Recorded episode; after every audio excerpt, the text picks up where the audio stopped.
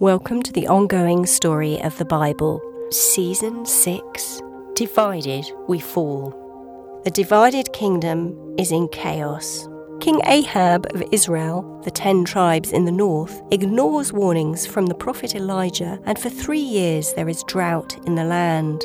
Through Elijah, God has a duel with the fertility and war gods that the people are worshipping. God wins. Episode 4 Good Kings, Bad Kings. Now rain falls on the land, but Queen Jezebel wants Elijah dead, and for the second time he goes into hiding.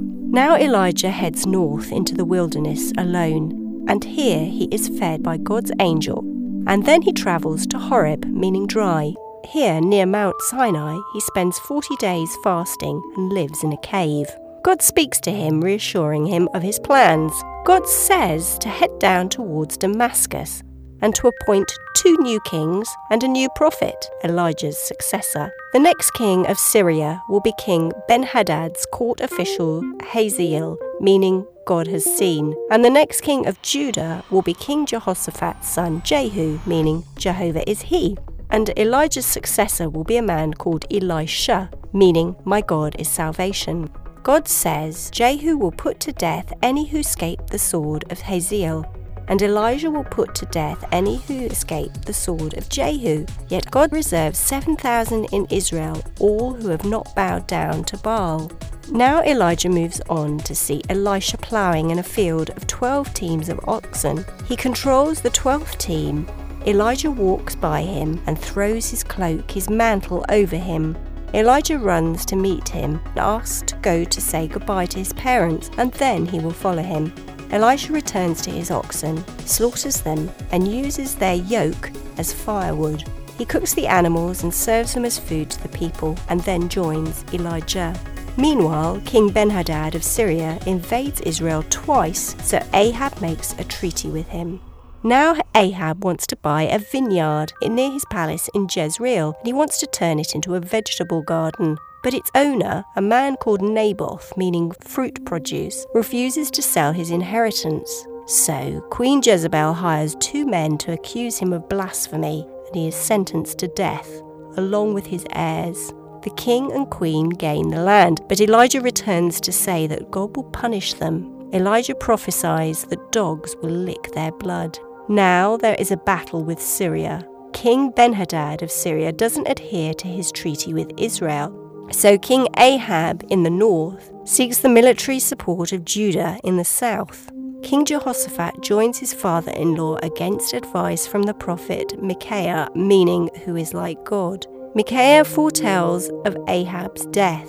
So he goes into battle in disguise and secretly uses King Jehoshaphat as a decoy. The Syrian army's instructions are to kill King Ahab. But when they surround him, he calls on the god Yahweh. The soldiers then realize that this is not Ahab, who would call on Baal or Asherah, so King Jehoshaphat's life is spared. Now King Ahab is shot by a Syrian archer, and he leaves the battle bleeding and returns to his capital in Samaria. Here he dies, and dogs lick his blood from his chariot, as predicted by the prophet. So a new king is appointed in the north. The time is now around 853 BC.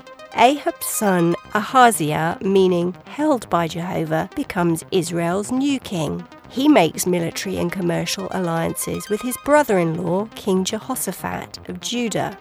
Together they build a fleet of ships. But God is not happy, and a storm wrecks the vessels before they even set sail. Now Judah is faced with an invasion from three armies, so King Jehoshaphat calls a national day of prayer. The prophet Jaziel says that they are not to fear and God will fight for them. So Judah marches to battle, led by a choir. The noise confuses their enemies who turn and fight each other. So Jehoshaphat's army spend the next three days collecting plunder from the three armies. The story repeats the message that alliances made without God fail.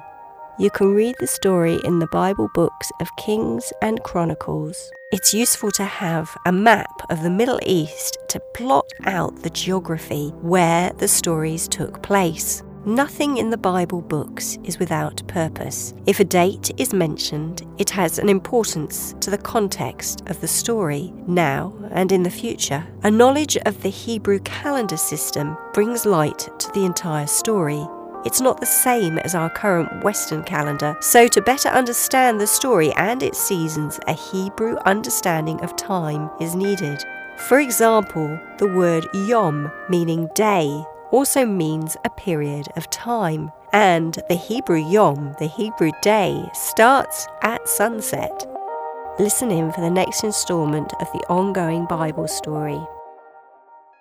These podcasts, called Full Circle, are based on the author's best knowledge at the time of production. They have been created from the Bible texts, commentaries, and historical studies.